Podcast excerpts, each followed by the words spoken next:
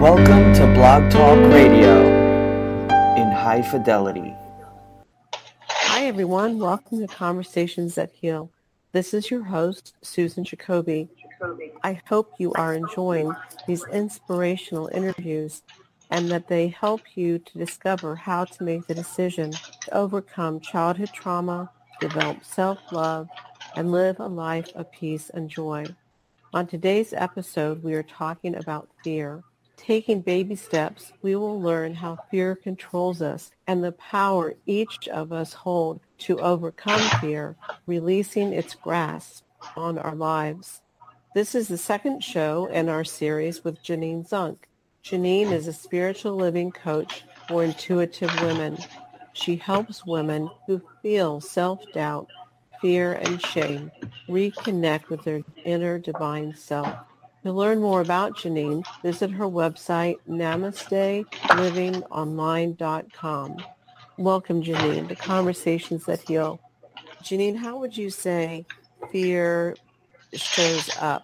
When I was thinking about this, there's fear, like fear, like a physical fear. Then there's emotional fear. But when it all comes down to, with the exception of the fear of your house burning down or mudslide or something, your internal fear, I think when it all comes down to it is mindset. Well, of course it's mindset, but um, shame rings true for me. What would you, what do you think about that?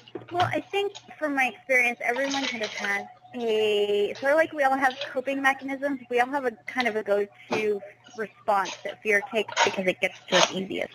A couple of the most common are distraction. You suddenly cannot find time in your day to sit down and connect with yourself.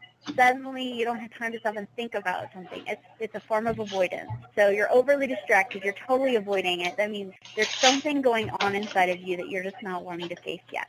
That's one of my most common.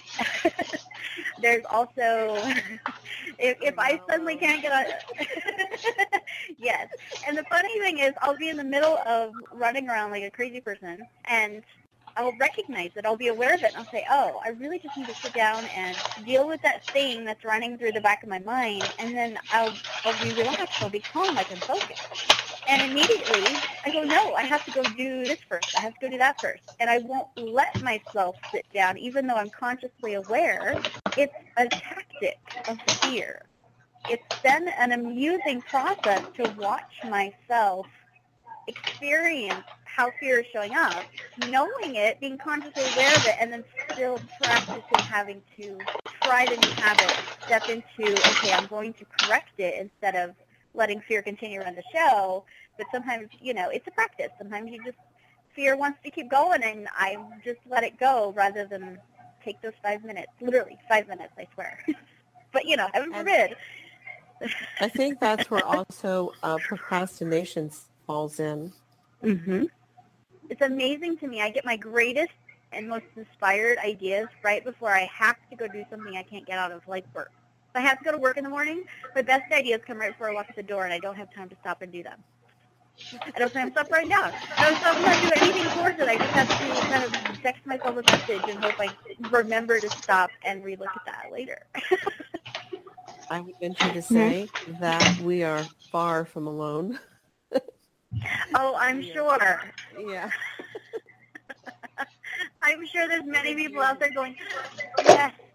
Another good um, way it shows up for me is when I sit, I get inspired, I get excited to do something, I actually sit down to do it, and then suddenly I'm so tired, all I want to do is take a nap. All I want to do is sleep. I have found that if I go take that nap, I never go do what it is I was going to do.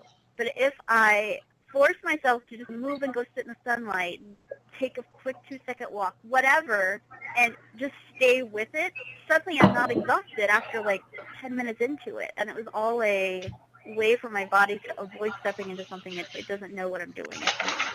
It's just a common way. Fear just prevents, is scared of the outcome because it doesn't know what's coming, so it just wants to keep you safe. I'm glad that you mentioned that about when you're tired all of a sudden to avoid doing something.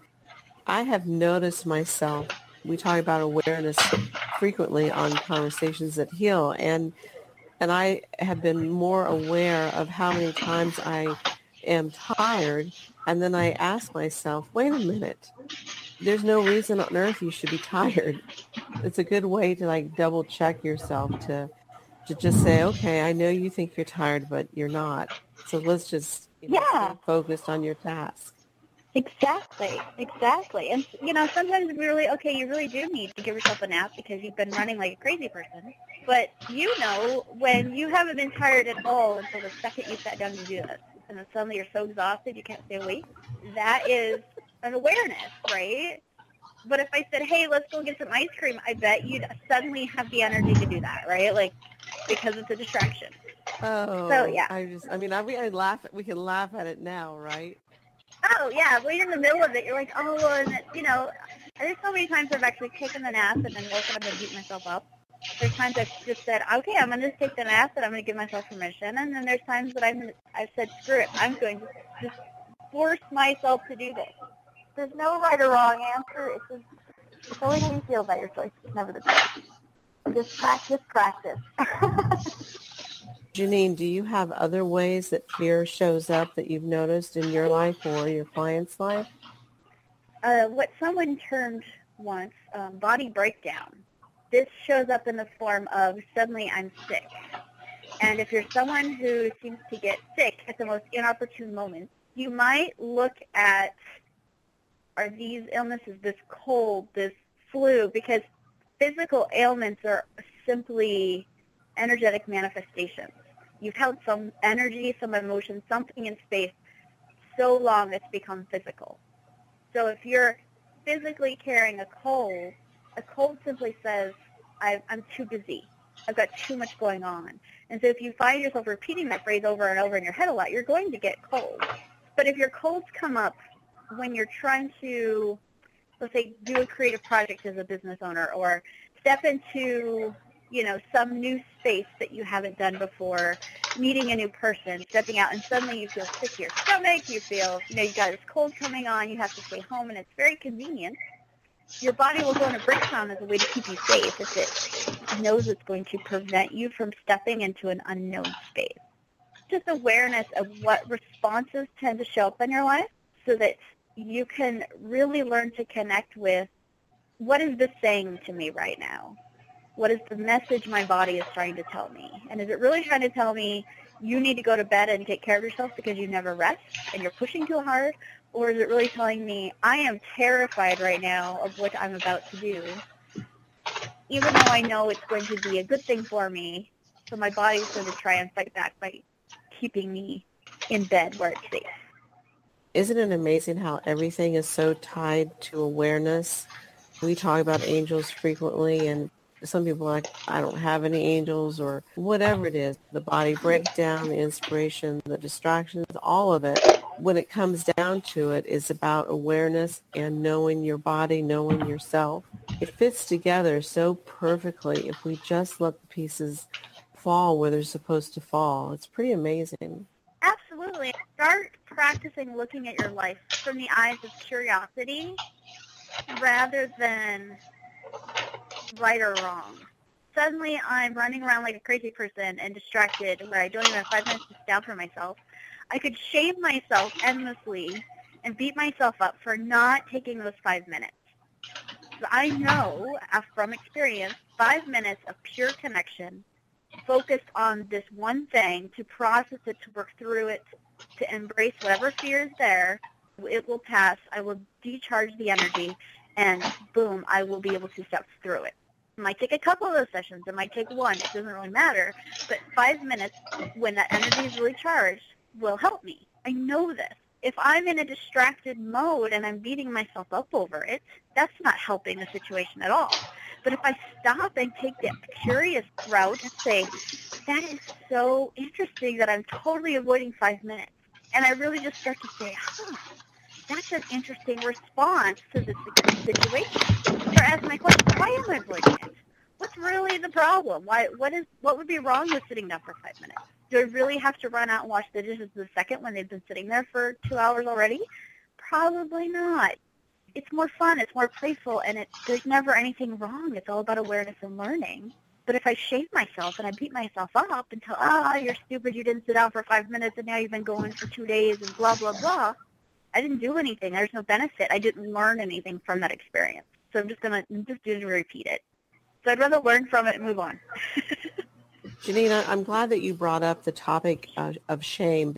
Um, I did want to talk about that and how it works so closely with fear. We didn't talk about this. What I'm finding in my life is how closely related abandonment is to both shame and fear. That's a whole show in itself. It can be a very complicated piece to see how abandonment fits into all this. I just want to throw that out there as a like a little segue to maybe next month's show. I don't I don't know. Let's talk about this idea of shame and fear. I know a lot of people are up against that every day. How do you process mm-hmm. when those two collide in your life? Well, I find for me and for the clients I've worked with that fear is almost a protective mechanism so you don't see what I'm shameful of.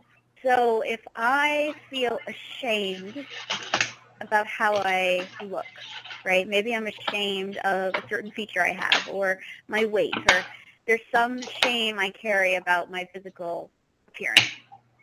My fears will reflect that. My fear of speaking in public because I have a fear of rejection, because I have a fear of being seen, because I have a fear of these types of fear are going to show up as a way to protect me from what I'm most vulnerable about you seeing.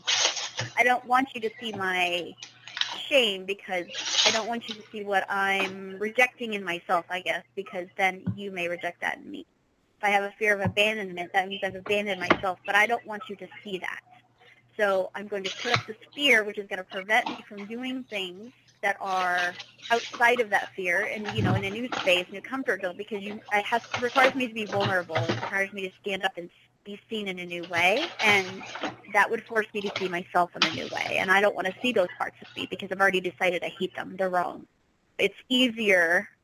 Fear shows up, again, as a protective mechanism to help me feel safe within my own space of shame. As I begin to love myself, I'm going to be able to show up if I, as I practice the path of self-love and I begin to love the parts of myself that I carry shame in, I will then be able to step out into new ways that I couldn't before because I'm not as afraid of you seeing that piece of me because I've already started to take steps to heal it and that's where stepping out of our comfort zone is. And then fear triggers up because, oh, we're stepping into a new place. And so it's it's a constant practice of where's where's fear showing up? What message is it telling me? How can I love that part of me more? Still take those steps forward while healing from the inside and taking the action steps outward. So it's like a full mobile unit moving forward, but fear is just kind of showing you where your shame is, you can turn it from shame to love.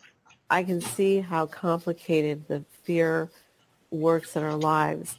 Jenean has just touched on the surface, and yet it's a good place to start to just be aware of your your current life. The rest of it, you know, work through your trauma and deep-seated fear, it's crucial to your healing, and yet what Jenean and I are talking about is a is I'll call it a surface fear, if you will, and it's doable, practical steps right now.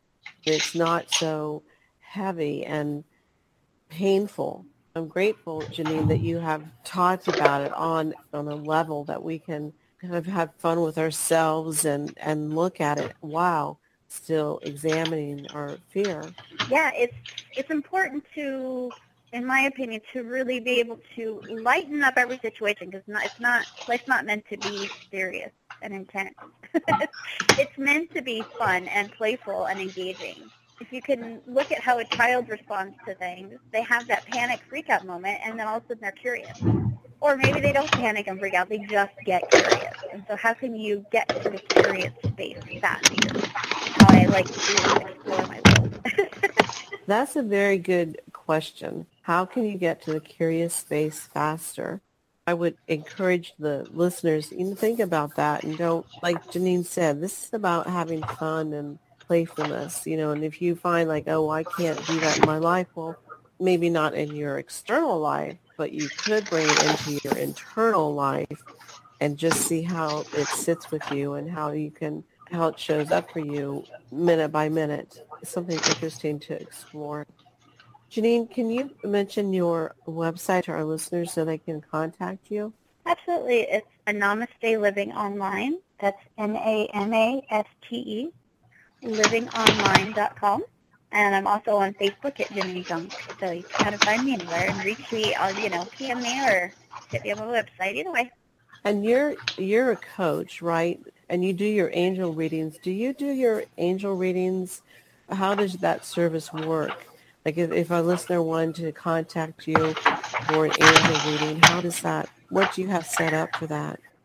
What I used to do was simply just readings, but it's merged more into a connected coaching session, if you will.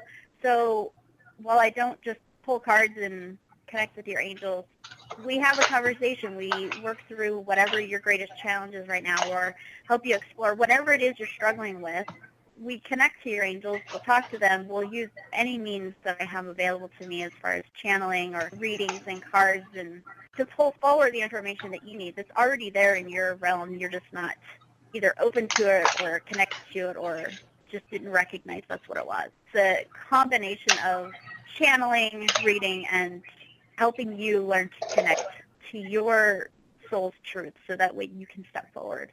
It's a blend of coaching and readings and channelings all at the same time. The listeners can contact you if they're interested in working with you on that service. It's uh, at Jenean at namastelivingonline.com. I want to thank you again for coming back. You'll be back at the end of March, and we'll be mm-hmm. talking mm-hmm. about, I don't know what we're going to be talking about. Jenean and I let the angels guide us to what we're going to be talking about. So I'm, I'm going to say what we're going to be talking about. Absolutely. It's whatever is most needed in that moment. That's what we chat about. well, I hope our episode today has helped some people move through their fear. And Jenean, again, thank you very much for being on Conversations That Heal. We will see you at the end of March. Yes, thank you. It's so much of an honor to be here with you guys. And feel free to reach out if you need anything. Contact me at susan at conversationsthatheal.com if I can support you on your healing journey. Please leave a comment on Blog Talk or iTunes to support us in reaching listeners in search of living a life of peace and joy. Above all, remember that you are a lovable and capable human being. Thank you for listening to Conversations That Heal.